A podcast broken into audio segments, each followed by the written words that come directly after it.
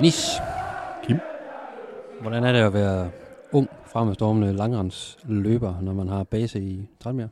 Jamen, øh, det var godt lige den der uge, hvor sneen var der, så man kunne køre lidt på ski ud på en golfbane. Jeg så nogle fine billeder på sociale medier, du lavede op, og Ja, jamen, øh, du så pænt uh, sexy ud i, i stramt outfit. det gør jeg jo lige meget, hvad jeg tager på, men øh, Ja. ja.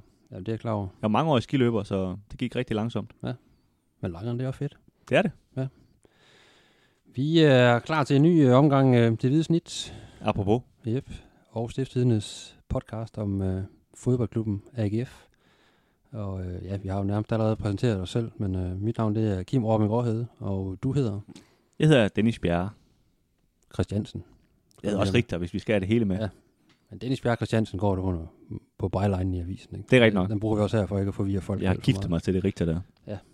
Med en pragtfuld kvinde. Det er rigtigt, hun på fødselsdag i dag. Ja. Ja. Shout Er out det rigtigt? Ja. Tillykke. Tak. Til Dennis' kvinde. på ens vegne. Nå. Jamen, vi har jo, øh, vi har jo lidt at, at snakke om øh, igen i dag. Der er blevet spillet et par kampe, siden vi, vi optog øh, sidste. Vi skal lige sige, at øh, vi har misset et par øh, de hvide snit slutfløjt, fordi du netop har været på langrendsferie i, i omkring øh, Tranbjerg. Så, øh, jeg nødt til at understrege lige her i corona, at jeg har altså ikke været ude at rejse. Det er bare, der har været så meget sne, at jeg kunne stå på Ja. ski lige der, hvor jeg bor. Ja. Og øh, så jeg har været lidt alene på posten, og derfor er der ikke kommet nogen slutfløjt øh, podcast lige efter, efter kampene, fordi at jeg ikke rigtig set nogen anledning til, at jeg sad og snakkede med mig selv. Det vil, det vil blive utrolig kedeligt, tror jeg, at, at høre på. Så, men vi er tilbage efter FCK-kampen med, med det hvide snit øh, slutfløjt naturligvis. Øh, yep. Så er det på plads, og så øh, lad os komme i gang. Øh, siden sidst skal vi lige kaste os ud i. Vi Ja. har lige en, en ting hver. Øh, du må gerne starte. Jamen, øh, så kaster jeg mod i uh, Boubacar Sané. Øh, lidt i anledning af noget, vi skal snakke om senere også med, med udlændinge. Men han fik uh, Superliga-debut for, for AGF mod Sønderjyske. Uh, jeg synes jo, han gjorde det, gjorde det glimrende. Man kan også sådan sige, der, at der var ikke så meget at lave, kan man sige, øh, fordi Sønderjysk ikke kom så meget op, men, men nogle gange så, så får øh, gode forsvarsspillere også det til at se, se let ud det hele, og jeg synes, øh, jeg er egentlig imponeret af, at han, han er meget rolig, og han, øh, han er selvfølgelig også så bumstærk, som vi, vi husker ham, men, men den der rolighed øh, har jeg egentlig aldrig lagt mærke til, til før, dengang han var i, i Horsens og, og, og FC Midtjylland. Så jeg synes, han virker som et, øh, et meget spændende øh, input til, til det her AGF-hold, som jo har nogle øh, udfordringer i det her midterforsvar med, med både Tinger og Bachmann, der, er skadet lige i øjeblikket. Øh, så, øh, så det virker umiddelbart som en meget hurtig fresh take, som en, øh, en, en fin signing. Jeg ved godt, han lavede en, en fejl i den her pokalkamp mod, mod B93, øh, men derudover synes jeg også, at han spillede godt i den kamp, så, så det bliver spændende at se ham, øh, hvis han får lidt mere spilletid i, i de næste kampe. Ja, man kan sige, selvom der har været de her skader, altså Bachmann ude i, i længere tid, ikke, og tænker har, har døjet med noget her de, de seneste kampe, men så er det jo, har det virket som om, det næsten har været ligegyldigt, hvem der har, hvem der har spillet. Altså AGF har, har jo holdt nullet nu i, i fem kampe i træk, og, og alle fire Superliga-kampe her efter, efter vinterpausen, så, øh, så der har været skiftende formationer, og det er også ligesom min siden sidst. Det er sådan, den er så vendt lidt om, fordi jeg, jeg har lidt fokus på, på Jesper Julesgaard, der er jo der igen var ude af holdet. Ikke? Altså, det er sådan lidt ind og ud øh, for Jesper Julesgaard, men øh, han har trods alt også været med i to kampe fra start her, hvor han har, har været med til at holde nullet. Og så, så også lige skud ud til ham for, for trods alt at, at gøre det godt, når han får chancen, og så ligesom må finde sig i, at han ryger ud på bænken, fordi der så bliver at cheftræneren peger på, på en anden spiller. Ikke? Det, det kan også være lidt, tænker jeg, lidt, lidt, lidt vanskeligt at, at takle, men øh, man ikke sådan en rutineret rev som ham, han, øh, han godt kan finde ud af at, at håndtere det. det. Det ser i hvert fald sådan ud, når han, når han så spiller igen. Og det er min sanden. Tro det eller ej, det er faktisk ufatteligt. AGF'erne får udlignet. Fire minutters overtid. Solen tilbage over Aarhus. Jamen, det er en klump af alt og alle inde på banen. Howard Flo bliver noteret for målet. Vi har øh, tre hovedemner, vi skal, vi skal omkring i, i dagens podcast. Øh, lidt senere skal vi tale om øh, udlænge i, øh, i AGF. Øh, og øh, så skal vi selvfølgelig også kigge, på, øh, kigge frem mod søndagens øh, kamp i parken mod, øh, mod FCK. Først der skal vi lige snakke lidt øh, status. Øh, her og nu der resterer fem kampe af grundspillet, og AGF har 11 point ned til syvende pladsen. Øh, er det OB eller OB, der ligger på, på den syvende plads lige nu. De har i hvert fald øh, lige antal Ligger point. side om side i hvert fald, ja. Så det ser jo øh, ganske fornuftigt ud øh, i forhold til at, at blive en del af top 6 og dermed øh, mesterskabsslutspillet. Og ja, med 11 point ned og, og 15 point at, at spille om, så er, så, er, så er den jo mere eller mindre i hus, kan man sige. Ja, altså, jeg skrev jo i dagens avis tillykke til AGF i, i en kommentar, og selvfølgelig er det ikke sådan helt øh, teoretisk på plads endnu, men, men selvfølgelig kommer de med i det, det slutspil, det, det, det siger næsten sig Ja, det skal gå, det skal gå rigtig, rigtig galt. Så, så er vi jo godt klar over, at der, det er jo ikke det, det nemmeste slutprogram, så, så, så muligheden for at, at, at skvatte lidt i en, en banan øh, er jo bestemt til, til stede. Ikke? Altså, de skal jo nu i næste kamp møde FCK, og der, der resterer også øh, FC Midtjylland og, øh, og Brøndby, og så er det så er vel OB, og det er... Er det Nord- Nordsjælland og Randers? Godt, vi snakkes. ja, lige præcis, men og man kan sige, at Nordsjælland er selvfølgelig den, der stikker ud, men, men de fire andre øh, kommer sandsynligvis også med i top 6, ikke? Så man kan jo også argumentere for, at, at det her top 6, det, det er stort set allerede startet, det her medaljeslutspil, ikke? For det er jo, det er jo de samme hold, de kommer til at møde, når, når, når, kan man sige, når det går i gang, som de skal møde nu allerede, ikke? Så, så lige udover den her Nordsjælland-kamp, som, som helt sikkert ikke kommer med, så, så, så det, skal de møde de bedste fra nu af, og det, øh, det bliver jo spændende at se, hvordan de kan, de kan takle det. Ja, så man kan sige, øh, øh, nu går vi ud fra, at, at de er med i, i, i mesterskabsslutspil. Ikke? Der, der, der venter så 10 kampe mod, mod øh, fem, fem andre hold, ikke? Øh, som er, er de bedste i, i, i Danmark, og man kan så sige her, at de, de sidste fem kampe er det også nogle af de allerbedste i, i, i landet. Så, øh, så ja, 15 kampe tilbage af sæsonen, hvor, hvor der i hvert fald er, er modstand på øh, i, i langt de fleste kampe. Så, så det, man kan sige, ja, det starter allerede nu, slutspillet, ikke? fordi der, man skal jo også ligesom positionere sig inden slutspillet, og det, det duer heller ikke, at man øh, i forhold til måske de, de ambitioner, man nogle gange har, så er, er, er 10 point efter Brøndby, eller 9 point efter FC Midtjylland, når, når slutspillet går i gang. Altså det, det, det er nu, man skal holde sig til, og, Ja, det, det er og jo det, ligesom ikke smide det på forhånd. det er jo det fokus, der sådan nogle gange, synes jeg, glipper lidt i, i, altså i omverdenen. Jeg tror egentlig ikke, klubberne, ja, så kan man sige, de, jeg tror, de har det fokus, fordi tingene egentlig også bare næste kamp og så videre, ikke? Men, men også der taler om det. Vi, vi kigger altid på det her top 6, og hvordan ligger de i top 6, men, men det er jo næsten mere relevant øh, for AGF, hvordan de ligger i forhold til den her tredje plads, fordi det, for mig er det jo lidt der, den skiller, ikke? Altså, kan, kan de få medaljer igen, eller, eller kommer de uden for det? Øh, så er der selvfølgelig også noget, noget Europaplads og så videre, ikke? Man, man kan spille for, men, men det er jo der, det, det er interessant, ikke? Øhm, og der kan man jo så sige, hvis, man kan sige, hvis vi kigger på den her sæson indtil nu, der har de gjort det sådan lidt op og ned mod, mod de andre top 6 hold. Altså, de, de har jo slået Brøndby, der, der ligger nummer 1. Øh, det er jo selvfølgelig fint.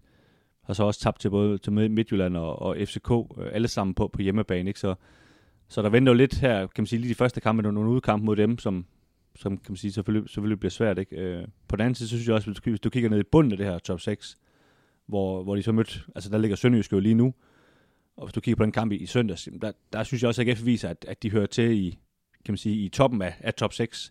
Fordi der, der var så en kvalitetsforskel, øh, og det synes jeg også, de har vist øh, de seneste gange, de har mødt OB og OB, som, som var dem, der sådan bejler til at komme ind. Ikke? Altså, det, AGF er altså lidt et, niveau over de hold i øjeblikket. Øh, så får vi så se, om de også er det over Randers. Det, det har de jo haft lidt svært ved at være øh, de seneste mange år, men, men umiddelbart vil jeg også vurdere, at AGF er, er, er bedre end Randers, men øh, det får vi jo så se. Og vi kan jo lige øh, rise op, altså lige nu ligger, ligger AGF jo på en, på en tredje plads. Øh, der er fem point op til, til Brøndby på, på førstepladsen, og så fire point op til, til Midtjylland øh, på andenpladsen, ikke? Og så har man øh, FCK, der er på fjerdepladsen, øh, og har to point op til, øh, op til AGF. De, de smed jo et par point øh, mandag aften mod, mod Lønby. Vi spillede 2-2 i, i, i Lønby. Øh, men som jeg ser det, så, så er der jo heller ikke nogen hold, der sådan er, skiller sig markant ud lige nu. Altså det er jo ikke sådan, at man tænker, at øh, vi har tidligere snakket om i, i andre podcast, at, eller jeg har i hvert fald, at jeg forventer, at, at Midtjylland og, og FCK øh, er de stærkeste her i foråret, ikke? Og, og, og vil trække fra. Men lige nu er de, synes jeg ikke, de ser sådan øh, vanvittigt skræmmende ud. Og med den præstation, AGF leverede mod Sønderjyske, så er der måske, øh, så er der måske lidt stigende formkurve øh, i, øh, hos, David, hos David Nielsens spiller. Ikke? Så det, det, det, det er meget åbent lige nu, faktisk. Øh, jeg ser ikke et hold, der bare, der bare stikker af, selvom, selvom Brøndby altså, præsterer virkelig, virkelig godt. Jo, men det er også et hold, der Vejle havde nogle kæmpe chancer for, for at udligne den her Brøndby-kamp. Ikke? Så det, de kører heller ikke bare sådan fuldstændig overlænt. Så De, er de, øh, de får resultaterne, ikke? Altså, Jo, jo. AGF har, jo har også hentet point øh, og holdt nullet i, i samtlige kampe, ikke? Og FCK har, har vundet tre ud af, ud af fire, så spiller I nu og gjort, ikke? Og, og Midtjylland har også hentet nogle, nogle sejre hvor, i nogle jævnbyrdige kampe, så, så de fire, de fire top har der egentlig øh, hentet de point, de, de skulle, ikke? Men, øh, Jamen, men der er ikke nogen af dem, der har spillet øh, overbevisende på den måde. Nej, lige præcis. Og det, det er jo også lidt noget med de her baner og sådan noget. Det, det er virkelig svært at, at, at spille blændende fodbold lige nu. Og i forhold til AGF, øh, de spillede en rigtig god kamp mod, mod Sønderjyske, men jeg synes, de, de tre foregående kampe i, i Superligaen var noget, noget rod, og hvor de havde virkelig svært ved at, at skabe nogle chancer osv. Også på, på nogle dårlige baner selvfølgelig, ikke? men så derfor vil jeg godt lige se nogle, nogle præstationer, øh, kan man sige, af Sønderjyske kampen nogle flere gange, før man sådan kan sige, at de er tilbage på det der niveau, vi, vi kender dem fra fra, fra, fra, fra 2020 især. Ikke? Men hvad, øh, hvad, hvad, hvad synes du, AGF øh, skal stile mod? Nu, nu går vi ud fra, at, at top 6 er sikret. Det var ligesom øh, hovedambitionen for, øh, for den her sæson. Ikke? Nu, øh, nu er man indenfor i, i, i, i varmen, der er jo rent faktisk tæt på øh, og ligger lige nu på en, på en medaljeplads. Altså hvad, hvad skal man gå efter? Hvad er realistisk at, at, at tro på? Jamen, jeg, jeg synes da lige nu, at, at det er da realistisk, at AGF tager kampen op med, jamen, lige nu er det så FCK om, om den her tredjeplads, men jeg tror egentlig også, Brøndby sagtens skal falde, kan man sige, falde ned i den, i den leg der.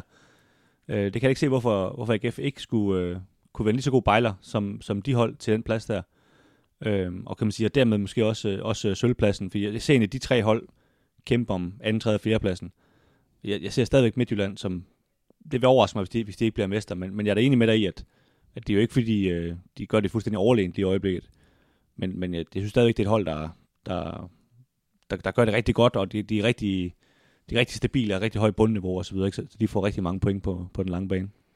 Jeg, jeg har hele tiden haft det sådan med Brøndby, øh, haft en følelse af, at de, de har overpræsteret. Ikke? De bliver bare ved med at, at, at rane point til sig, og det, det, det er ganske imponerende med det, med det forholdsvis unge mandskab, de, de, de stiller med mange uprøvede, forholdsvis uprøvede spillere i hvert fald. Øh, men jeg, jeg tror også, at, at de får det svært i, i et mesterskabsslutspil. Øh, især mod, altså mod Midtjylland og FCK, men også mod, mod AGF, der, der tror jeg, altså, de, de kommer til at rasle lidt ned, og så, så føler jeg mig ret overbevist om, at det bliver mellem øh, ja, FCK, FC Midtjylland og, og AGF, at, at medaljerne skal fordeles. Sådan, sådan, sådan, er, du, er du, kalder du lige fra AGF op til, til guldduellen også? Ja, eller? Jo, allerede i efteråret.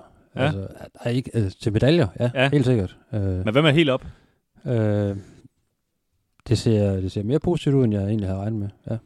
Øh, fordi når man kan spille, når, de har faktisk spillet ret mange kampe også her til, til start i, i, øh, i foråret, hvor, hvor det ikke har siddet lige skabet, men de holder sig jo stadigvæk til. Altså, er to point foran FCK, ikke? Og, og fire efter Midtjylland, det, det er sådan set ok, så kan, det... de, kan, de, kan de finde niveauet frem fra, fra slutspillet i sommer, så, så ser jeg ikke, øh, at FCK og FC Midtjylland lige nu er markant bedre end... Øh, men, men det er klart, at de sidste kampe her i grundspil, det vil give en indikation af, om, om de er der, kan man sige, ikke? Ja, ja, det er klart, når vi, når vi snakker efter de fem kampe, så, så, kan, det være en, så kan det være en helt, helt anden situation. Øh, både med, med plus og med minus foran, ikke? Og så, så, så er det måske et, et udgangspunkt, der enten er rigtig, rigtig godt, eller rigtig, rigtig skidt i forhold til at, at gå helt ind på, på dem, ikke? Men øh, lige nu her, altså et øjebliksbillede, der, der er der jo ikke et hold i, i ligaen, der bare ser skræmmende ud. Det er, det er der ikke, men øh, jeg medgiver dig, at FCM stadigvæk er, er mesterskabsfavorit. Ja, og det, det er jo også lidt spændende. Altså, ikke nok med, at AGF har, har rigtig mange kampe mod de andre top 5 hold, så, øh, så har alle de andre også kamp, mange kampe mod hinanden. Øhm, og, og øh, kan man sige, også, også Brøndby og, kan man sige, og, og FCK øh, Midtjylland kan man sige, mod, mod de andre hold end, end AGF, han har sagt. De siger selvfølgelig selv, at de også skal møde AGF, ikke? men de skal også møde hinanden indbyrdes. Øh, Øh, og der, der tror jeg også, det bliver sådan lidt en styrke på for det her Brøndby-hold, øh, om de, de står distancen, fordi det er klart, ligger de stadigvæk nummer et om fem kampe, jamen så, så må jeg også, og det, det kan du også, øh, kan jeg høre, altså æde lidt min ord omkring Brøndby og sige, okay, så, så er de lidt for real og, og, og kæmper med om det her, ikke? Øh, fordi altså indtil videre, så ser jeg også lidt hold, der har, der har overpræsteret og lever på den her selvtillid, de har fået ved at, at klare det rigtig godt, ikke? Det tror jeg også selv. Altså, jeg tror også selv, de er lidt overrasket over, eller lidt meget måske, øh, hvor godt det egentlig er gået øh, med de her mange unge spillere inde på, inde på holdet. Ikke? Jeg, jeg tror ikke, øh, de selv har regnet med at, at ligge nummer et efter, efter 17 spillerunder. Det, men øh, ja, kan du til, til Brøndby, de har leveret, de har leveret rigtig, rigtig fint, og, og som du også siger, altså kan de, er de stadigvæk nummer et efter, efter 22 kampe, ikke? så begynder det jo at ligne noget, fordi så er der, så er der noget kontinuitet og noget, noget soliditet over det. Ikke? Altså, også med de kampe, de også, de også mangler af grundspil. Ikke? Øh, så, så vil de måske ligefrem have øget ned til, til AGF og, og FCK, og så, øh, så ser det jo ikke helt dumt ud for, for Brøndby i hvert fald. Så, så AGF, de skal holde sig til nu, og øh, så det, det altså den her med, at man snakker tit om, skal man så lige, øh, skal man træde lidt på bremsen og sådan, fordi nu er man mere eller mindre sikker på, på top 6, og så kan man lige øh, spare nogle spillere i nogle kampe, og lige øh, gøre sig klar til, til, til, til slutspillet. Det, det er jo en helt forkert tankegang at have, fordi øh, hvis du er 11 point bag ved de hold, du, du gerne vil, vil, vil måle dig med, øh, når slutspillet det starter, så kan det egentlig være ligegyldigt. Ikke? Så det, det henter du ikke på, på så få kampe. Så det er med at holde sig til nu, og derfor er jeg også sikker på, at AGF de, øh, de går benhårdt efter at, at tage tre point i, i parken. Ja. Alt andet vil jo være... Og, og nogle gange så er fodbold, det er, jo, det er jo også så simpelt, at det kun det handler om signaler også nogle gange. Ikke? Altså hvis AGF de går ind i det her medaljeslutspil, hvor de stort set lige har tabt til, til alle de andre hold, jamen, så har du heller ikke sendt noget signal om, at, at nu, nu kommer vi farne med, med, med, med, med, med spidse tænder. Vel? Altså, men til gengæld modsat, hvis, hvis AGF leverer nogle præstationer, eller de gjorde i, i sommer mod, mod de her hold, jamen så begynder de jo også at frygte AGF, ikke? fordi de ved godt, at, at at som du sagde før, at AGF så, i så fald er, er, på, er på niveau med dem. Ikke? Øhm, så jeg synes, jeg synes, der er meget, der, der afhænger af de her næste kan man sige, fire kampe mod de her tophold, og så selvfølgelig den her Nordsjælland-kamp, øh, som, som jo bare skal vindes, må man sige, på, på hjemmebane. Ikke? Øh, meget, meget afhænger af dem, og hvis, øh, hvis AGF kan man sige ligge samme sted, som de gør nu i forhold til de andre hold, jamen så, så kan det blive til, hvad det skulle være i, i det her medaljeslutspil. Jeg tror faktisk, altså både i FCK og, og, og i Midtjylland tager de, tager de AGF øh, ret alvorligt også. Sådan i forhold til den start, AGF har fået på, for, på foråret, ikke? Med, med fire clean sheets, og så en sønderjyske kamp, hvor, hvor man samtidig med, at man, man holder nul, så også begynder at skabe de her chancer, som, det, som man har manglet lidt. Og så også øh, jamen, vinder sikkert, laver de, de to mål, der, der skal til. Men man ligner en enhed og et hold, der, der, virkelig, der virkelig står stærkt lige nu. Ikke? Og, og begynder man også at få den offensive del med over flere kampe, så, øh, så ser AGF altså rigtig, rigtig giftig ud, og så bliver de en, en rigtig farlig outsider for, for de to store der. Ja, jeg sad lige og kiggede på de her clean sheets, jo. Altså, nu har AGF haft fem i træk med OB-kampen over fra, fra efteråret. Øhm, og jeg tror, var det, var det tre andre hold i Superligaen, der i det hele taget har haft flere end fem i den her sæson. Øh, og det har AGF altså bare haft i træk. De har så kun haft seks i alt, som man kan sige. Det er, også, det er også lidt noget nyt, de startede på med at have de her, men, men det siger jo lidt om, hvor, hvor, hvor vildt det egentlig er, at, at øh, de i så lang tid har holdt, øh, holdt det her bur rent. Så var der lige den her B93-kamp indimellem, hvor, hvor de lukkede mål ind, men, men det var jo lidt, øh, kan man sige, lidt tilfældigt, og fordi de vidste, de, de stod til at have vundet kampen, tror jeg, og sådan noget. Det, det, der blev sløset lidt, ikke? Så, så i virkeligheden er det jo, det er jo rigtig, rigtig mange minutter, hvor, hvor Kamil Gabata, han har fået bygget noget, noget selvtid op. Og, øh, og kan også høre på ham her i weekend, at, at den selvtid, der, der var knækket lidt der i efteråret med, med den her oplevelse over i Nordsjælland og så videre, og i, og i pokalkampen mod Kolding, den, den har han fået, så småt fået bygget op igen. Så, øh, så det, det lader til, at han, han er ved at være, hvor han, hvor han skal være også, og det, øh, det er jo også noget, der kan man sige, der, der man, man har brug for, når man kommer ind sådan et, hvor, hvor det hele bliver afgjort, at, at, at målmanden er, hvor han skal være. Ja, så altså plus det, vi, vi, var, vi var inde på øh, i, i starten af, af podcasten, det her med, de, de virker lidt til at være lige meget, hvem, hvem der, der spiller sammen inde i, i, i midterforsvaret, ikke? og det har været skiftende formationer fra kamp til kamp, men øh, udtrykket har jo sådan set været det samme. Det har været, det har været solidt og godt, og der er blevet forsvaret rigtig godt, og så har man jo i mine øjne øh, nogle, af, nogle af ligaens allerbedste backs, ikke? Som, øh, som i hvert fald ikke trækker niveauet ned lige meget hvad, så, øh, så det ser jo rigtig, rigtig fornuftigt ud, øh, rent defensivt, og, og det, det, det bliver også svært for, for FCK, tror jeg, at, at takle i parken, og, og kan AGF så også få gang i de her i det her omstillingsspil, som har manglet noget her i, i, i foråret, så, så bliver, de, bliver de rigtig giftige. Skal vi sige tillykke? Nej, det skal jeg ikke. Det blev en udlænding. De har valgt en udlænding. Jep, Kim. Vi skal til at snakke om øh, ulændinge. Ulændinge? I AGF. Det må der være en del af. Ifølge øh, hjemmesiden Superstats, så har der været øh, udlændinge fra 32 forskellige lande i øh, Superligaen. Vil jeg mærke, med stregen og Superliga, så er der noget første division og noget første division, inden det hed Superliga osv. Øhm, og der har også, der også været nogle udlændinge, der aldrig fik spilletid osv. Men, øh, men 32 forskellige lande med, med Gambia, som øh, Bubakar Sané, han lige satte øh, flueben ud for her forleden, da han øh, fik debut. Og øh, ja, det er jo i mange forskellige lande og mange forskellige spillere, men vi skal sådan tale lidt om, hvem, hvem der har været de bedste af de udlændinge, der nogle gange har været. Øh, lidt senere, der har vi øh, nogle input. Vi har spurgt øh, nogle af vores lytter om, hvem øh, de sådan bedst har kunne lide. Men, øh, men lige nu, der skal vi snakke om sådan de bedste, og det er jo altid lidt svært, hvad, hvem er, hvad er man bedst til, og, og så videre. Men vi er sådan, vi, vi, vi har valgt at fokusere lidt på, kan man sige, den tid, de var i AGF, for det første, og ikke så meget, hvad de har gjort øh, før eller efter, de var i AGF. Øh, og sådan på den, på den rene kvalitet, hvor man, kan man sige, når man sidder og snakker på poppen og siger, han, han var sgu god. Sådan, den, den øh, meget målbare, øh, meget ligning, vi, vi, vi sådan vil, vil prøve at, at lave en uh, top 3 sammen ud fra. Ja, selvfølgelig.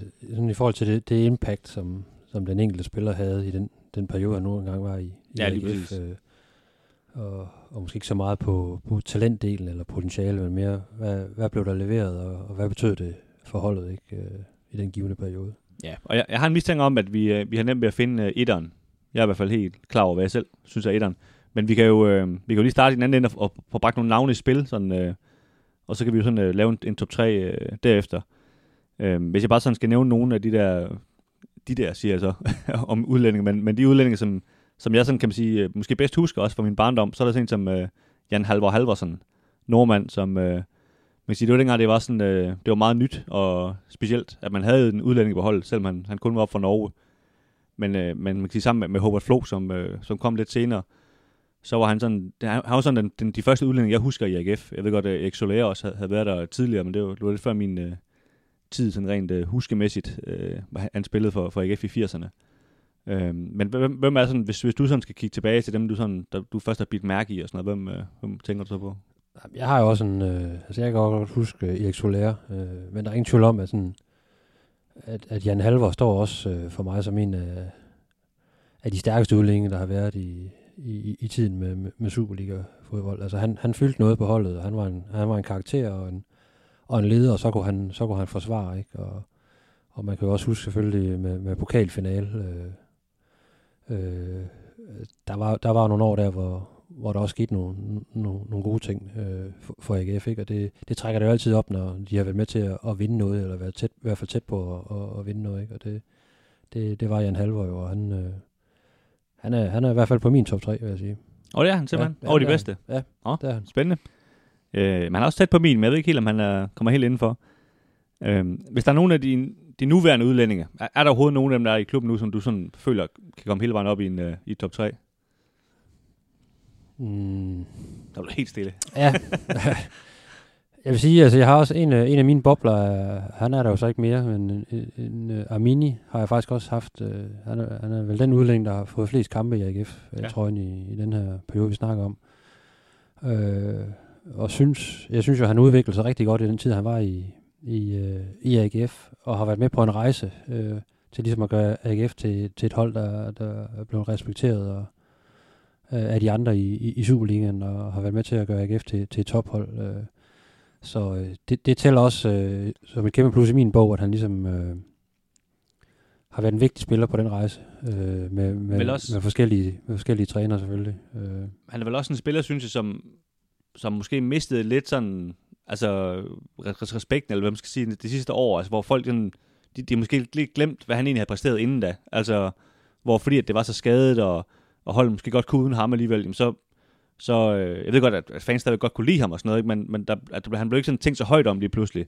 Og det tror jeg, synes jeg egentlig er lidt synd, fordi øh, der var en overgang, der var han faktisk en, en rigtig vigtig spiller på det øh, AGF. Ja, han, var en, han var en kæmpe motor øh, inde på den midtbane, og øh, øh, det kan godt være, at det ikke øh, var alle kampe, han, han shinede lige meget i, men han var utrolig vigtig, og det, det, det nævnte holdkammeraterne også igen og igen. Altså, man kunne godt mærke, når Mini ikke var med i, i de perioder, hvor han var rigtig god. Altså, øh, det gjorde en forskel på måden, man spillede på, og, og måden, man fik drevet bolden frem på. Stedet- Den måde, efter David Nielsen kom til, hvor man, hvor man gerne ville komme med de her hurtige omstillinger, der var, der var han rigtig, rigtig vigtig. Øh, og viste ligesom vejen for mange af de andre spillere. Øh, Og, og så og synes så jeg, synes jeg også, altså, selvom, han ikke, selvom han ikke spillede øh, til sidst, altså, han var stadigvæk en, en fanfavorit, øh, virkelig vældigt, og, øh, og en ting, der også, der også tæller øh, til, til hans fordel i forhold til det her at komme ind i en top 3 eller ej, det, det kan også være det her, de menneskelige egenskaber. Han var rigtig, rigtig vigtig i omklædningsrummet og omkring holdet, og det her med at, at stille sig til rådighed i forhold til at integrere nye spillere, der kom udefra og sådan noget, der, der var han... Øh, Ja, det går historie om, hans kone også var, var rigtig god til ligesom at tage de andre ja,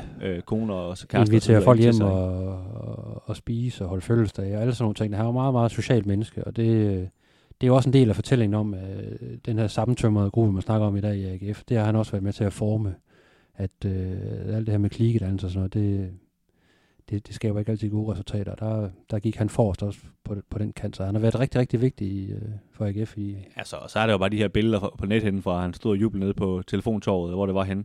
Øh, selvfølgelig ikke sådan skide smart i, i en øh, coronatid, men, men det viser trods alt en, en dedikation til, til AGF og, og en forståelse for, for fansenes øh, følelser øh, efter den her FCK-kamp i, i sommer. Ikke? Ja, og han liker jo stadigvæk øh, det ene og det andet øh, opslag fra, Du er meget på Instagram.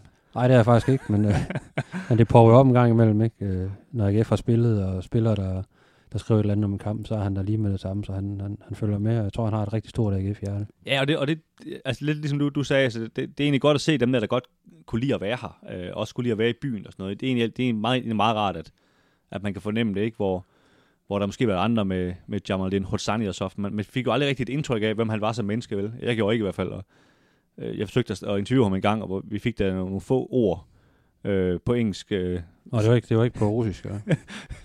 ud, udstammen til hinanden, ikke? Men altså, det blev jo aldrig mere end uh, very nice og, og sådan noget stil, ikke? Så, og, og sådan kommer man jo aldrig ind på livet af, vel? Og der, der har Amini den her australske øh, stil, kan man sige, som er lidt mere åben, og han har selvfølgelig også sproget i sin, i, sin magt. En, en kæmpe fordel selvfølgelig, ikke? Og det, øh, det gør bare, at man kommer, kommer lidt tættere ind på, på livet af de her, de her spillere, ikke? Jo, så var han, så var han også en, eller er en dygtig fodboldspiller, ikke? Jo, jo. Altså, øh, så, øh, så jo, han, øh, han har haft stor betydning i den tid, han har været i, i klubben. Så lidt. han, øh, han, øh, han klemmer sig i hvert fald på i forhold Han er også der, det egentlig en anden, øh, kan man sige, lidt øh, samme periode, Mustafa Bundo, øh, som jo spiller i FCK nu selvfølgelig, synes jeg også en, der, der fortjener at blive nævnt i den her sammenhæng, i hvert fald øh, bragt i spil. Øh, når, når man har startet så ung, som han gjorde i AGF, så, så kan man jo også huske nogle dårlige kampe og så videre, men, men hvis vi sådan kun fokuserer på, på jeg ved ikke, de sidste halvanden år, eller det vi skal sige, slutningen af 19 og, og 2020-sæsonen, der synes jeg, han var, øh, han var en af de bedste spillere i Superligaen faktisk i perioder. Altså, han kunne virkelig, virkelig gå ind på, på hold, når det lige, øh, når det lige kørte for ham. Øh, og jeg synes faktisk måske nogle gange, man faktisk lidt har glemt, hvor, hvor god han egentlig var. Og jeg synes egentlig, når jeg har set FCK i det her forår, at, at øh, han viser glemt af, at, at han er altså stadigvæk en, en god fodboldspiller, øh, Mustafa Bundo. Øh, han, øh, han er nok en af dem, der har haft det højeste topniveau. Ja, og så er det jo det er måske lidt historien også med, med Armini, ikke? at han, er, han har været med hele vejen i, en, i en periode, hvor, hvor, hvor klubben og holdet har, har rykket sig i en positiv retning. Og det samme kan man også sige om, en, om Niklas Bachmann, ikke? at de har været med til ligesom at, at tegne butikken, øh, øh, og været med fra, nærmest fra starten af, ikke? Øh, spille under Glenn og, og, øh, og under David, ikke? Øh, og, og har løftet deres, deres spil også, og dermed også løftet holdet. Og det, øh, det er jo sådan noget, det er jo helt frisk for fad, men det er jo også bare det, vi ligesom har at forholde os til i forhold til, til succeshistorier, ellers så skal du tilbage til, til 90'erne før, siden, øh, hvor, det, hvor, det, hvor det sidst var rigtig godt. Ikke? Så der har været en rigtig lang, utrolig død periode, hvor der har været rigtig mange øh, udlændinge i klubben, men der er ikke nogen, der har formået at, at, at løfte. Og det har, det har de her navne altså været med til. Ja, lige præcis. Hvis vi lige sådan skal holde fast i, i den nuværende trup, øh, der synes jeg faktisk, Niklas Bachmann måske også, at... et, øh, Jamen, har jeg lige nævnt jo. Ja, ja men, men, men i, i forhold til det med, altså det er måske det bedste bud på, på en mand også, der har, der har gjort så stort indtryk. Altså, igen, lidt ligesom Amini, han har været væk i, i et års tid, og man har lidt glemt, hvor god han egentlig var, men der var altså en periode, der lavede vi mange artikler om, at, at de kunne slet ikke spille fodbold, hvis ikke han var på banen. Øh, og så har jeg en lille bobler, øh, vores helt store kærlighed inde i det rum her, Kevin Dix. Øh, det har du helt pjattet med. og det er selvfølgelig ikke, det er jo ikke endnu, men det er, kan man sige, hvis han bliver ved med at spille, som han spiller, og måske også hvis AGF får, får ham hentet på en lidt mere fast aftale, end den her lejeaftale, jamen så kan han godt blive øh, komme helt op. Øh, han er selvfølgelig ikke i den her top 3 nu, men, men jeg synes, han har potentiale til at... Der, man kan godt se, at han, han, er, han er en dygtig fodboldspiller også. Øh, øvrigt også en, en meget øh, nemt og omgåelig mand, øh, som er altid glad, når man møder ham ude på, på Fredensvang og så videre. Øh, er sikker på også en, kan man sige, en, en vældig mand i, i, i, i truppen. Ja, skal man så tage sådan en ren rå kvalitet, ikke, så er der også en øh, Camille Grabada, som vel er den, den bedste målmand, der har været i AGF. Øh, der, der kan man bare se, at der er noget, noget potentiale og noget, noget talent, ikke? og jeg har det jo lidt på samme måde med, med Josep Elis, der, der var i AGF en, en sæson, hvor han var lejet ud for, for Lazio, hvor du også bare kunne se, at der var et eller andet, som var fra en anden hylde end, øh, end øh, hovedparten af holdkammeraterne. Ikke? Øh, Øh, så sådan, hvis man så skulle måle på sådan noget råt talent, der har været omkring, så, så, er de, så er de to altså også helt op øh, omkring øh, toppen, men de har så ikke haft det der markante impact, fordi de ikke har været der øh, i, i så lang tid, som for eksempel en, en Armini eller en, eller en Halvorsen. Ej, lige nøjagtigt. Og hvis vi, hvis vi lige er ved de her honorable mentions med, med folk, der, der kan man sige, der også har gjort det godt efterfølgende, så, så Liam Miller er jo også en mand, der, der, der kom til Manchester United efter, hvor han hvilede i fred i øvrigt. Øh, Øh, man kan sige, meget ung, ung mand, da han, da han var i AGF, men, men gjorde også et, et indtryk. Han spillede ikke så mange kampe, små 20 kampe, tror jeg. Jeg var lejet ud for, for, for Celtic, ikke? Øh, men synes jeg også et, et, et frisk pus, og, og et navn, man sådan kunne huske efterfølgende også. Øh, selvfølgelig også, fordi han, han, han så endte med at gøre det godt i, i sin karriere, ikke? Og, og man, man tænkte tilbage på ham, men, men synes jeg også, en, en mand, der fik sat et aftryk, ikke?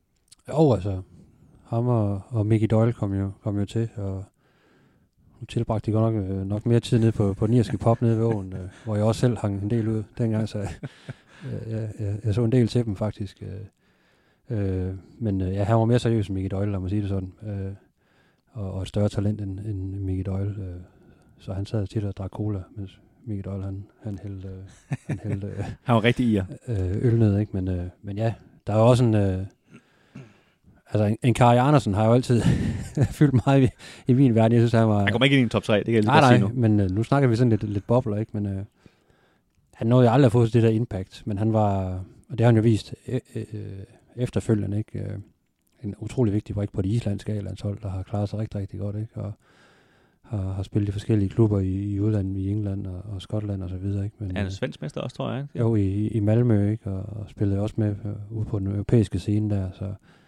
øh, man kunne også se dengang, der var et eller andet, øh, der var et eller andet specielt, der var noget internationalt snit over den her spiller, men øh, han ramte så også AGF på et tidspunkt, hvor, hvor holdet ikke var, var specielt godt. Ja, han kom, kom han ikke, da de rykkede op i syv der, tror jeg. Jo, det er sådan omkring i hvert fald. 6-7 stykker, ja. Og ja, det er øh, rigtigt, det var, ikke, det var ikke noget godt hold, han kom ind på der. Nej, det var, det var, det var noget over i bakke. Hvis vi skal have flere øh, navne i spil, øh, jeg synes jo også, en mand som, som Tobias Sarner øh, fortjener at blive nævnt. Øh, igen, også en mand, der, der kan man sige, havde, havde en uheldig exit, men i, i perioder var han øh, en rigtig vigtig mand for, for det AGF-hold. Øh, havde også en, en lidt særpræget personlighed, der også gjorde en gang mellem, at, at det sluttede gnister. Jeg ved ikke, om du engang har nærmest stoppet slagsmål mellem ham og Dino Mikanovic ude på, på Fredensvang. Nej, det var nok ikke mig, men øh, der, kom nogle, der kom nogle spillere øh, imellem, men øh, det, var, det var to spillere, der, der havde en holdning til tingene, og som ikke altid var enige, de to øh, kunne godt gå og mundhugges en del ind til træning, og der, der var så en, så en træning, hvor det, hvor det var ved at stikke helt af, og ja, Sarne nærmest øh, inviterede øh, Dino til, til slåskamp ude på parkeringspladsen, og, og det var Dino helt med på. Men, øh, så, så skulle der altså så skulle der bokses. Øh, men der kom, øh, der kom et par, par holdkammerater imellem og fik, øh, fik, øh, fik snakket Dino ned, så han ikke, øh, så han ikke kastede sig ud i det projekt. Ja. Det havde, det havde, været, det havde været rigtig grimt i fodboldstøvl ude på en glat øh, parkeringsplads. Men, Det jo- det, var, det var meget interessant at stå og kigge på, vil jeg sige. det er nok meget godt, det blev, det blev stoppet i virkeligheden. Ja. Ikke? Nogle lidt nogle tynde mænd i virkeligheden, der, der skulle stå og fægte der. Ja, og Dino, er, Dino Mikanovic er jo også værd at nævne. Altså, ikke at han havde nogen øh, kæmpe stor øh, øh, tid i, i AGF, men han havde, han havde sine gode kampe, han havde sine, sine toppe, men han havde også øh, et lavt bundniveau, men, øh, men også en spiller, der, øh, der i hvert fald havde hjertet med 100%, og som, som ville vinde hver eneste gang, om det var til træning eller kamp. Jeg synes faktisk, han er, han er et eksempel på en mand, der kan sige, hvis man sådan skal tale lidt om, hvad, hvad kan udlændinge bidrage til med, med en trup? Altså, han kom med lidt den her anti-danskhed, eller hvad man skal sige, ikke? At, øh, at han, øh, han vil altså bare vinde for enhver pris, og så kunne de jo komme ud og slås ud på parkeringspladsen, hvis de er uenige med det, og så videre, ikke? Og, Ja, han var ikke bange for at, at sparke folk ned til træning. nej, Øh, lige præcis, ikke? Og det var førnævnt, øh, hvad hedder det, Hodjani og så, han, øh, han, det var han så heller ikke bange for. Det kan man spørge Jakob Poulsen om, hvis man er i tvivl. men- Danny Olsen. Ja, har du Dan Jolsen, han sparker Ja, ned, du er ikke ja. ja. Jakob Poulsen. De, ligner, de minder mig altid om hinanden, de to. Øhm, men, men ja, altså de, de, øh, de kommer den der sådan no-nonsense, og det, og det tror jeg også øh, har givet noget til de her danske spillere, at, at der kommer ligesom nogen udefra med noget frisk pust, ikke? Fordi man kan også nogle gange tænke, øh, for eksempel sådan en Brian May, hvis vi skal efter ham igen, altså hvor- hvorfor var han i AGF? Man kunne lige så godt have haft et eller andet ung dansk talent øh, i stedet for. Øh, og, og sådan, sådan kan man sige, skyder man også forbi nogle gange, ikke? Men nogle gange så, så bidrager de også med noget positivt og, og, og, og flytter tingene sådan rent mentalt også, ikke?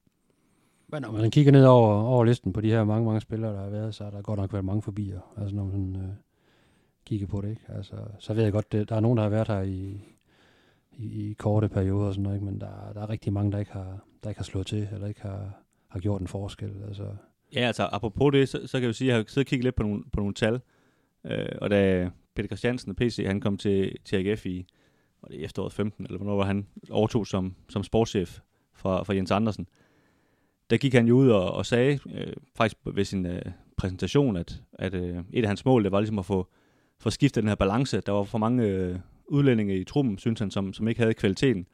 Og han ville hellere have, så kunne man lige godt have nogle danskere. Øh, og så skulle man, de udlændinge, der, der nu var, de skulle så have noget, kan man sige, en ekstra kvalitet. Og det var, altså, kan man sige, Kamil Gabata som et, et godt eksempel, ikke? Noget, han ikke kunne finde i Danmark. Øh, og jeg sidder og kigger på tallene, hvis du kigger på, på antal spilleminutter, ikke hvor mange udlændinge der var i truppen, men simpelthen den tid, de har fået på banen, der var, dengang han tog over, der var faktisk øh, 50-50 øh, med, med udlandske minutter på banen. Og, øh, og her i, i den seneste, eller den sæson, de er i gang med nu, der, der har det været 25 procent kun øh, besatte udlændinge, og så, og så resten af danskere. Øh, så man kan sige, det, det er jo i hvert fald lykkedes ham, må man sige, at få, øh, få bragt det ned. Og jeg, jeg synes jo også rent personligt, at det er et sted lige nu, hvor, hvor det er sådan, kan man sige, det er et hold, eller ikke et hold med, med mange danske profiler også, og det, det kan jeg egentlig godt lide, sådan, når man også skal dække det. Altså det er lidt nemmere at gå til, og lidt nemmere at komme ind på dem.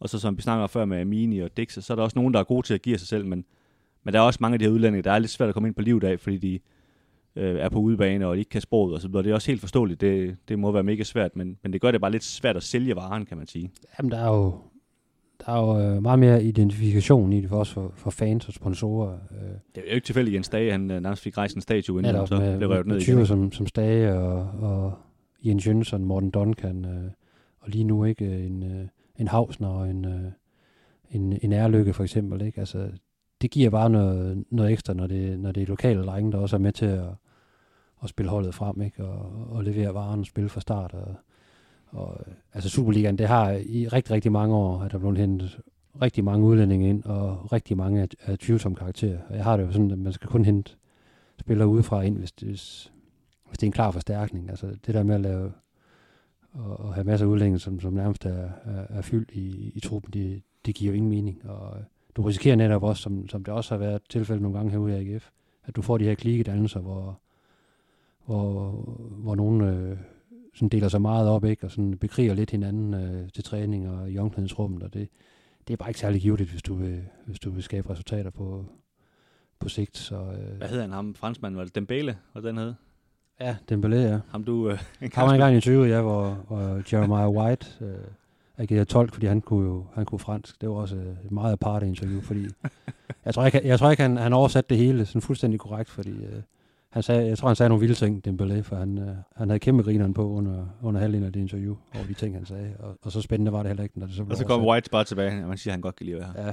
Ja, og han, han tager ud for, for muligheden og så videre. Så det, ja, der har været nogle, øh, nogle rigtig skæve typer, men også nogle, der, der aldrig nogensinde faldt til, og, og i bund og grund ikke, ikke hørt til, hverken på holdet eller, eller ved siden af, og som så, hvad fanden laver jeg her. Ikke? Og det, det er også en del af det, når man, når man henter spillere, og det er klubberne blevet meget bedre til i dag, at se på hele pakken, og se, hvad er det for en personlighed, vi får ind, og passer han ind i den trup her. Øh, for det er, så også, det er så også vigtigt, at øh, det er ikke en, der, der kommer til at lave rigtig meget ballade. Åh, oh, men der kan man se, altså så sent som Ryan May, en, en mand, hvor man heller ikke får, får styr på det, kan man sige. Ja, det ikke? er jo også et desperado call, ikke? I, Jo, i, jo, men lige præcis, i, ikke? i Men- sidste øjeblik. Og det er bare for at sige det, man kan sige det, man kan stadigvæk se det nogle gange, ikke? Ja.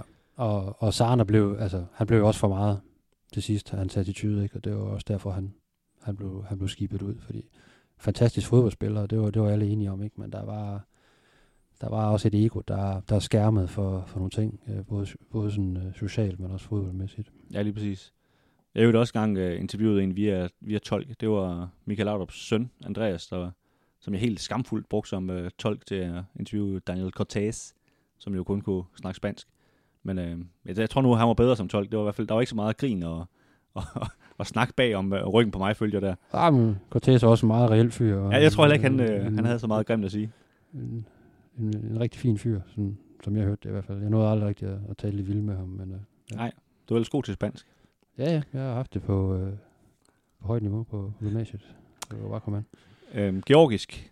Bare lige øh, Det taler jeg ikke. Nej, en kort. det er jeg ikke på højt niveau. Jeg synes næsten, det, det fortjener lige at have øh, fem sekunder. Det var jo sådan nærmest lidt en stående joke på et tidspunkt, at øh, AGF de bare hentede hele Georgien. Øh, så mange var der nu heller ikke. Der, der, der er tre der, forskellige Georgier, der har fået spilletid i Superligaen, og jeg synes egentlig især øh, David Dajani øh, fortjener et lille shout-out også, fordi han, øh, han er faktisk en god spiller, når han ikke øh, var skadet. En, en vild spiller, når han øh, en sjældent gang ikke var, var, var skadet. Ja. Når han, der var nogle, nogle korte perioder. Øh, jeg mener, der var en halv sæson, hvor han lige ramte øh, noget formtop, og der var han jo en afgørende faktor for, for AGF-holdet, når, han når han var med. Øh, men ja, hårdt ramt af skader, det, så det blev aldrig rigtigt til, til det helt store vingesus. Og så selvfølgelig også en, en Skirlatse og en Vartsatse, men øh, det stak heller ikke rigtig af for, for de to. Altså, de, de havde også deres, deres fine kampe, ikke? Men, øh, men sådan set over, over længere tid, der, der er de svært ved at præstere. Det må man sige. Øhm, jeg har lige et, øh, eller nogen, Jamen, skal vi ikke bare gå samtlige spillere igennem? Fordi det, vi er i hvert fald tæt på allerede. og vi mangler kun øh, Patrick Kvedi, så har vi været, været alle igennem. Ej, jeg har lige nogle, øh, nogle input fra vores øh, lyttere. Øh, og vi spurgte som sagt, øh, ikke nødvendigvis, hvem der var bedst, men hvem de bedst kunne lide.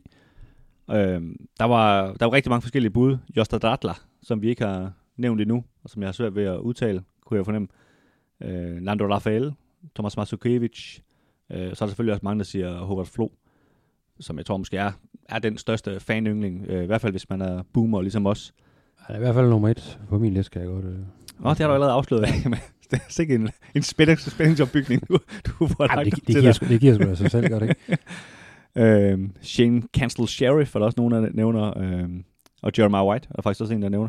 Så, så vi kommer vidt omkring også på, øh, på yndlingsspillerne her. Jeg har lige et par... Øh, Er der ingen, der har Morten Molskred? Eller? nej, jeg Nej. tror ikke, han nåede ind i, i hjerterne på nogen. God gammel mor, nordmand ellers. eller Jimmy McMaster? Øh, Sune, Sune Kappel Vistrup, han har en, øh, en kommentar til, til Defterjane. Det er egentlig fordi, der er andre, der nævner, at, at øh, en, en sådan lidt længere snak ind i tråden på, på Twitter omkring øh, Georgia og, og Defterjane. Øh, og han skriver så, at øh, han kunne løbe sig igennem to mand og stadig have bolden med sig. Ingen vidste, hvordan, øh, hvordan, hvordan det var sket.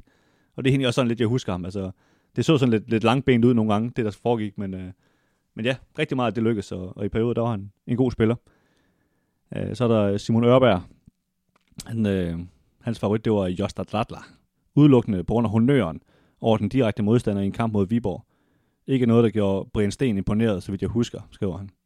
Men det gjorde tilskuerne vilde, og det, det er jo meget ikonisk, det her honør. Jeg står der og gør honør her for at vise, hvordan det er. God podcast. Øh, men det, det kan man jo se for sig igen, hvis man måske er lidt boomer. Og så er der Henrik Højlund. Han skriver, Jeremiah White, han har en særlig plads hos ham. At sidde på C-tribunen og se ham ra- forbi modstandere til USA til var ganske outstanding. Og han var en glad og en positiv fyr. Øh, faktisk også en mand, der har senere har udtalt, at, øh, at han var glad for sit ophold i, i Aarhus. Og, så man kan sige igen, på Amini, sådan, godt at se dem her, der, der, kan man sige, der, godt, der godt kunne lide at være her. Ikke? Ja, ja, altså... White havde, havde nogle gode kampe, han havde godt nok også nogle, nogle dårlige kampe, og så, øh, så var han ikke helt tilfreds, når han ikke, øh, når han ikke var en del af startopstillingen. Så han, øh, der, der var nogle gange lidt internt lidt, lidt problemer, men det, ja, det er så en anden side af sagen, ikke? Men øh, han var også lidt en troublemaker faktisk, selvom han, han, han snakkede rigtig meget om, om Gud og, og gik i bibelskole med, med Nando Raphael. Ja, ja, men øh, sådan er amerikanerne, de vil gerne vinde og, og være med. Det er fair nok. Nå, Kim, vi skal lave den her top 3. Du har jo en sand spændingsopbygning Hårdt Flo, ja. øh, kåret Howard Flo som nummer et, og det er jo øh, helt umuligt at, at sige noget andet, vil jeg sige. Øhm, nu har jeg lige smidt papir på gulvet og stået mange mål, han har scoret, men det er sådan noget med et mål hver, hver anden kamp eller sådan noget. Det var egentlig, han har ikke spillet sådan vildt mange kampe, men han gjorde det jo så godt, han blev solgt til, til Werder Bremen, og så, så var han videre. Jeg tror, det er 53 kampe og 27 mål. Ja. Så det, er- ja, det var sådan en vand, vandkamp. Det er det. Og det jo i virkeligheden en kort tid, ikke? Og han sad faktisk også meget på bænken. Kom ind for bænk og sådan noget, men øh, han scorede bare hver gang. Så, eller det var så hver anden gang, åbenbart. Ja, og var med til at vinde noget for, for AGF, ikke? Og Ja, det, lige præcis. det trækker jo bare endnu mere op. Men, øh, han, han leverede, øh, da han var i AGF, den, den kort tid, han var i AGF, inden han røg til Werder Bremen. Og det er bare en mand, man, man husker. Øh, fordi han var i, var i en finale og var med til at, at spille om, om, om DM-guld og så videre, ikke? Så han, øh, han gjorde en kæmpe forskel. Jo, altså den her lidt vilde historie med, at man... Det er faktisk Jan Halvor, som vi nævnte før, som, som øh, kendte til ham op i Norge, som sagde til AGF, at øh, som AGF manglede en angriber, manden kunne score nogle mål, så skal det prøve øh, Howard. Boede op i en, øh, i en by, hvor alle hans fætter boede og så videre. Og så, øh, så prøvede de ham, og det var jo det var sådan en god idé, beviste det sig ikke. Og, og det var også, som jeg sagde tidligere, sådan, det var den her tid, hvor, hvor det var lidt eksotisk, at der, der var en mand, der, der kom udefra og, og tog det hele med storm, ikke? Og, og så gjorde det ikke noget, han havde en, en stor brystkasse og, og et flot hår og så videre. Ikke? Det, det var en mand, der tog, tog Aarhus med storm. Ja, og han er jo stadigvæk, øh, han taler stadigvæk varmt om, om Aarhus, og har også været her et par gange. Ja, det har han, og han, øh, han, han blev jo 50 her i, i foråret, tror jeg det var. Øh, hvor han jo faktisk sagde, han, at det var meningen, at han skulle være nede og se en kamp, og så kom jo alt det her corona, så han ikke rigtig kunne komme afsted og sådan noget. Men, men så vidt jeg forstod, vil han ligesom komme ned, når, når det hele havde lagt sig lidt. Han er vist uh, sportsdirektør oppe i Sogndal, tror jeg det er. så skal vi have din 20 med. Så øh, jamen, det havde vi faktisk dengang, hvis du læste avisen, men øh, jeg kan da bringe det igen. Var jeg på ferie? Jeg var nok på langrendsferie. Det var, jeg tror, det var corona-nedlukning på det tidspunkt. Ja. Øh, nå, Kim, vi skal jo øh, også have en anden og en tredje plads. Er du nogen, øh, nu tager vi det bare overfra, efter du har ødelagt spændingen alligevel. Er, er der nogen, der sådan tænker, der er oplagt til den her anden plads? Ja, Jan Halver har jeg også allerede sagt. Han i min top 3. Ja. Jan Halver, lige frem helt op på, på andenpladsen. Det skal simpelthen være to nordmænd. Eller, eller tredjepladsen, altså. Ja, okay, du, er- det er du lidt large med. Ja, ja. Okay. Øh, jeg, jeg synes faktisk, Bundu, han, øh, han fortjener at være i spil til det her. Ja. Hvad siger du til det? Det er alligevel lidt af en heder, han- får. Men så må der jo komme nogle andre. Nu ringer hende fødselsbarn igen. Vi slukker lige for den telefon her. Så vil jeg, altså... Jeg synes, at, jeg synes, at Mini, han, øh, han var godt nok en, en bobler, havde jeg snakket om, men nu, nu, nu han er vokset på mig, mens vi har stået her og snakket, fordi hvis du kommer med Bundu, så, så siger jeg Mini. Øh, jeg, jeg troet, du kom med en eller anden øh, romaner, jeg har glemt alt om. Eller Ja, anden, altså jeg synes faktisk, vi har faktisk en, vi slet ikke har nævnt nu, tror jeg. Øh, Aran Johansson. Øh, han fortjener i hvert fald, at vi lige nævner ham. Altså det var igen sådan en mand, hvor vi, vi så ham jo i 30 kampe, hvor man tænkte, hvorfor, hvorfor har de ham? Ja, det husker jeg også på træningslejr med dem, øh, hvor jeg også tænkte, altså, hvad, det er jo ikke en angriber, det her. Ja. Han, altså, han havde en lang, lang periode, hvor han ikke kunne, kunne lave mål. Jeg lavede også et interview med ham på et tidspunkt, hvor han var sådan helt øh, tom i blikket nærmest, og, og så, han, han vidste ikke rigtigt, hvad, hvad der skete, men han håbede bare på, at, øh, at han fik hul på bilen på et, på et tidspunkt. Og det fik han så lige pludselig. Ja, ja, men, altså- det var over en kort periode, han ligesom bragede igennem, og så var han, så var han væk igen. Men igen, gjorde det så godt, han blev solgt, ikke? Og har jo tidligere været, eller senere været til VM med, med USA også, og så videre, ikke? Så en mand, der også har, har gjort det godt. Han har også haft mange skadesproblemer, ved jeg ikke? Ja. Ja. Men hvis du, øh, hvis du vil bringe ham i spil i forhold til, til top 3, så, så siger jeg også bare til Sorin. Altså, så kan vi så kan vi begynde at fægte utrolig meget omkring det. Fordi, Fedt med øh, baguette. Det var en, en klasse, klassespiller. Ja, jamen, han kommer i hvert fald ikke i top 3. Jeg, jeg, jeg, jeg mistede han, overblikket han, over. han, han, gjorde det solidt, da, da han var her ikke i... Men øh, oh, heller ikke men, øh. Han kommer slet ikke i top 10, tror jeg, hvis vi skal lave en udvidet top 10. Men altså, Det var også bare for sjov. Ja, det, var, det er godt. Vi skal samle lidt uh, trådene her. Hvad, øh, hvad, hvad kan vi blive enige om? Du, uh, insisterer du på halver på andenpladsen? Jeg synes, øh, Howard Flo og Jan Halvor Halvorsen er de, er de to øh, største de udlændinge, der har været her. Ja. Dem, der, der har gjort det største indtryk og gjort det største Er, impact. er, det, er det så øh. kun også på grund af tiden, tror du, fordi der altså, var så få andre... øhm, Det, det kan jo godt være, ja. Fordi nogle af de andre, de drukner jo lidt i, i hinanden, hvis man kan sige det på den måde, ikke? Altså, og øh, jeg, jeg synes jo, altså, hvis man siger Bundu, så kan man også sige Armini, og så kan man i, i måske endnu højere grad også sige Niklas Bachmann. Ja, jeg skulle faktisk lige til at sige Niklas Bachmann. Ham tror jeg... Øh, Fordi han er, nu er det sådan et, et slidt ord at bruge, men det her, eller en vending at bruge, men, øh, men kultur, kulturbærer, ikke? Og det, han har om nogen været med til også at, at, at vende en kultur i, i, i AGF og gået forrest øh, med, de, med de ting, han nu engang kan. Ikke? Øh, det er jo ikke en spiller, der, der, der laver lækre, lækre ting og detaljer inde på banen, men han, øh, han, er, han, er, han er rigtig, rigtig stærk til at forsvare eget mål, og det gør han med hele kroppen. Og så, øh, så er han jo en, en spiller, alle kan lide i omklædningsrummet, og en, som andre de, de lytter til og gerne vil følge. Og det, hvis det er et parameter, og det, det er det jo, jeg vil lige bestemme. så, øh, så synes jeg, der er en svensker, der, der presser sig på der. Men øh, jeg synes, det er meget lige mellem Armini Bundu og, øh, og, øh, og, Bachmann. og Bachmann, ja. Jamen, øh, du, du har og, talt... men øh, man, kan også, man kan også tage det parameter, jeg nævnte tidligere, med sådan en rå kvalitet, ikke? I forhold til Jeg troede, du skulle til at kaste Tobias Kran ind på siden, eller et eller andet. Jamen, han var jo også utrolig talentfuld. Han fik bare utrolig lidt ud af det, ikke? Altså, Han fik øh, da Ibi McKinnock. ja, ja.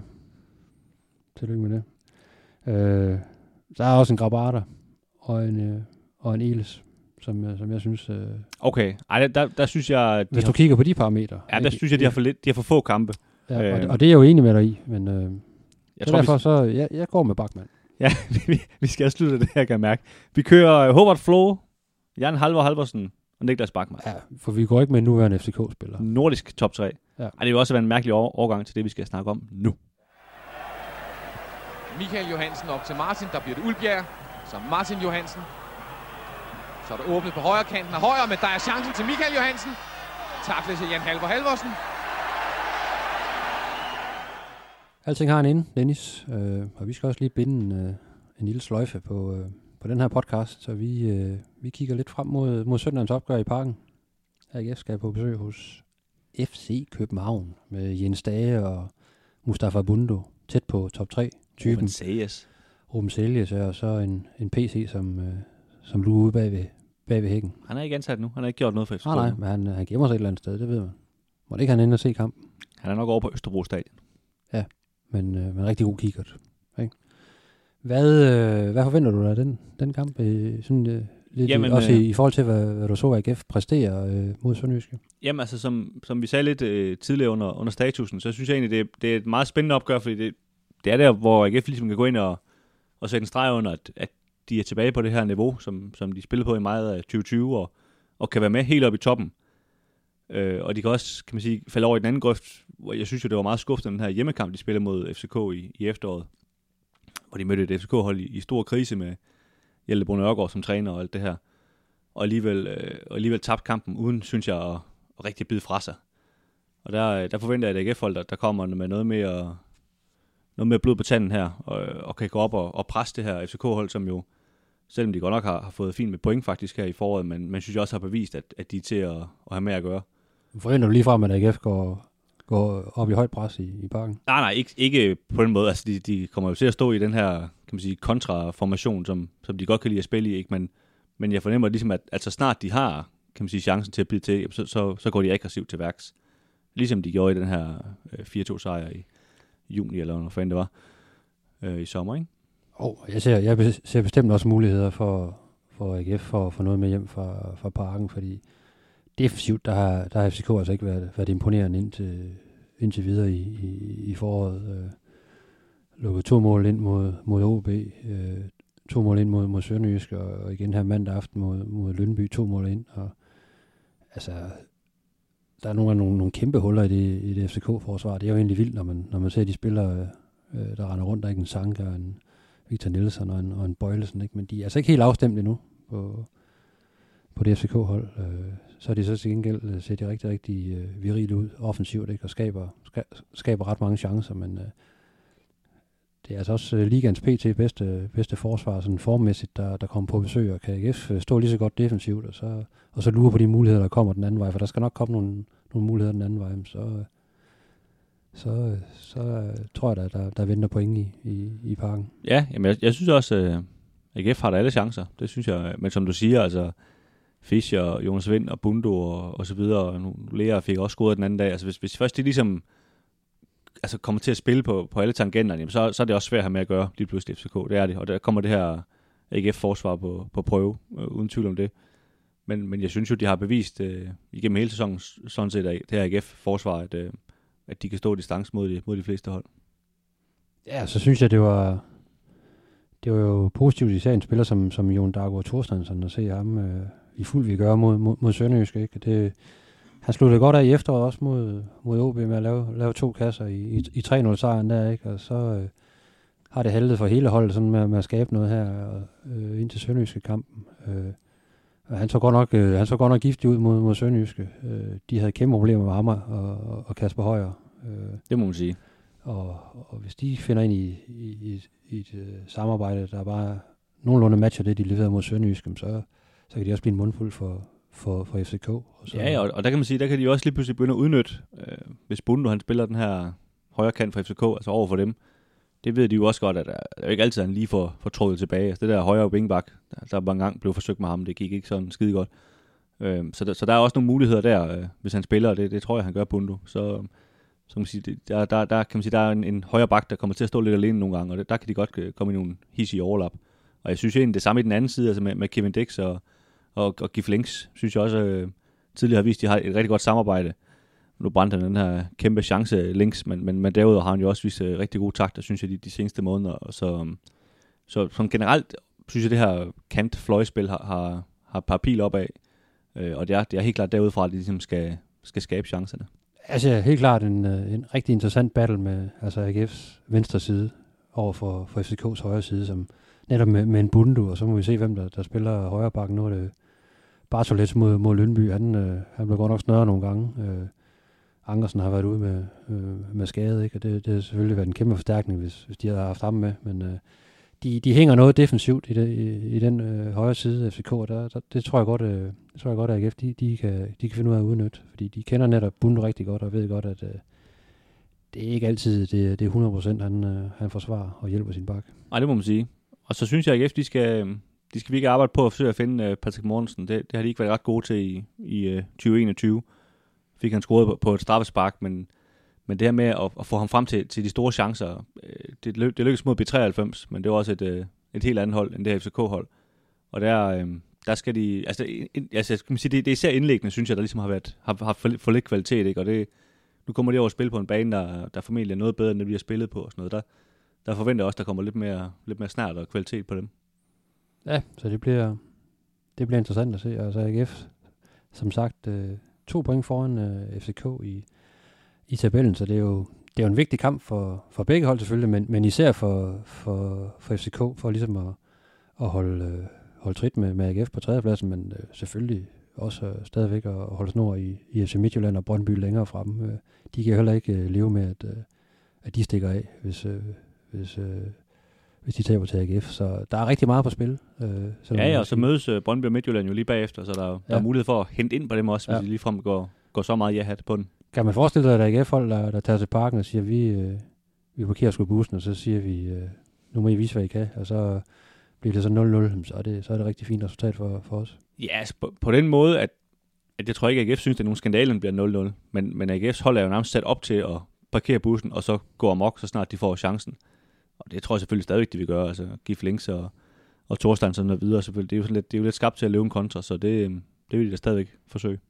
Ja, men også sige, det her AGF-hold, de går, de går heller ikke på banen for at, at spille uafgjort. Altså, de, de går på banen for at vinde hver eneste kamp. Ikke? Det er jo ikke, hvis man kigger 10 år tilbage, der kan det godt være, at et AGF-hold, de rystede i bukserne, når de, når de skulle til parken, ikke? og tænkte, bare vi kan få 0-0 med hjem, så er det jo så er det en, en sejr for os. Ikke? Så, sådan, er det ikke, sådan er det ikke længere i AGF. Altså, der, der er en tro på, at man kan vinde alle, alle kampe. Det vis, har man også vist tidligere mod, mod FCK i parken. Altså 4-2 over i, i, i sommer. Ikke? Øh, den ligger nok også lidt i baghovedet hos, hos FCK-spillerne, selvom der, der trods alt er kommet nogle nye spillere. Jeg skiftet ud i... Ja.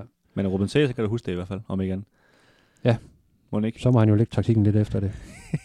ja, præcis. Øh, og så så jeg jo der på det her kontra, at uh, Mathias Jørgensen, han, uh, han spillede lidt for reserverne i går, mandags. Um, så han har jo også spillet lige pludselig, han har været skadet og, og slet ikke fået nogle minutter endnu. Men han er jo virkelig en mand, der kan, der kan løbe en kontra, så, så det kunne også være lidt frækt, hvis han øh, eventuelt er med på bænken, måske komme ind i anden halvleg. Det er for tidligt, tror ikke det? Måske. Hvor meget spillede han? Han spillede 20 minutter, tror jeg. Eller sådan Okay, det er for tidligt. Så, så ja, det, der får vi jo Dr. Robin der lige at lave den vurdering. Men, øh, men nu er der også bare et bud på en mand, der kunne komme ind og, og slå en kontra. Og ellers så må Gif Længs jo bare blive med at løbe, hvis ikke øh, Jørgensen er klar. Ja, så har du også en Jeftovic, der, der egentlig så, så fint ud, da, da han kom ind mod Sønderjysk. Jeg synes, han havde nogle gode aktioner og var, var aggressiv. Og han er også begyndt at vente til at spille i, i Superligaen, og det også kræver noget i, i især i presspillet at, at være med på, på AGF's hold. Så han, han begynder også at byde sig til, synes jeg. Så ja, lad os se, hvordan det går. Vi kan jo stå her og gætte øh, ja. både det ene og det andet, men det er jo fuldstændig ligegyldigt, hvis, øh, hvis, det, hvis det ender 5-5 eller eller andet, ikke? og vi har så snakket om 0-0 kampe, så vi, må hellere, vi må hellere stoppe her. Ja, men som sagt er vi også tilbage med en slutfløjt i, øh, fra parken, så ja. der er vi jo meget klogere på, hvordan kampen var. Tak fordi I øh, lyttede med. I kan følge os ind på stiften.dk, og på Facebook, der hedder vi Stiften Alt om AGF, og på Twitter hedder vi Vildt Snit.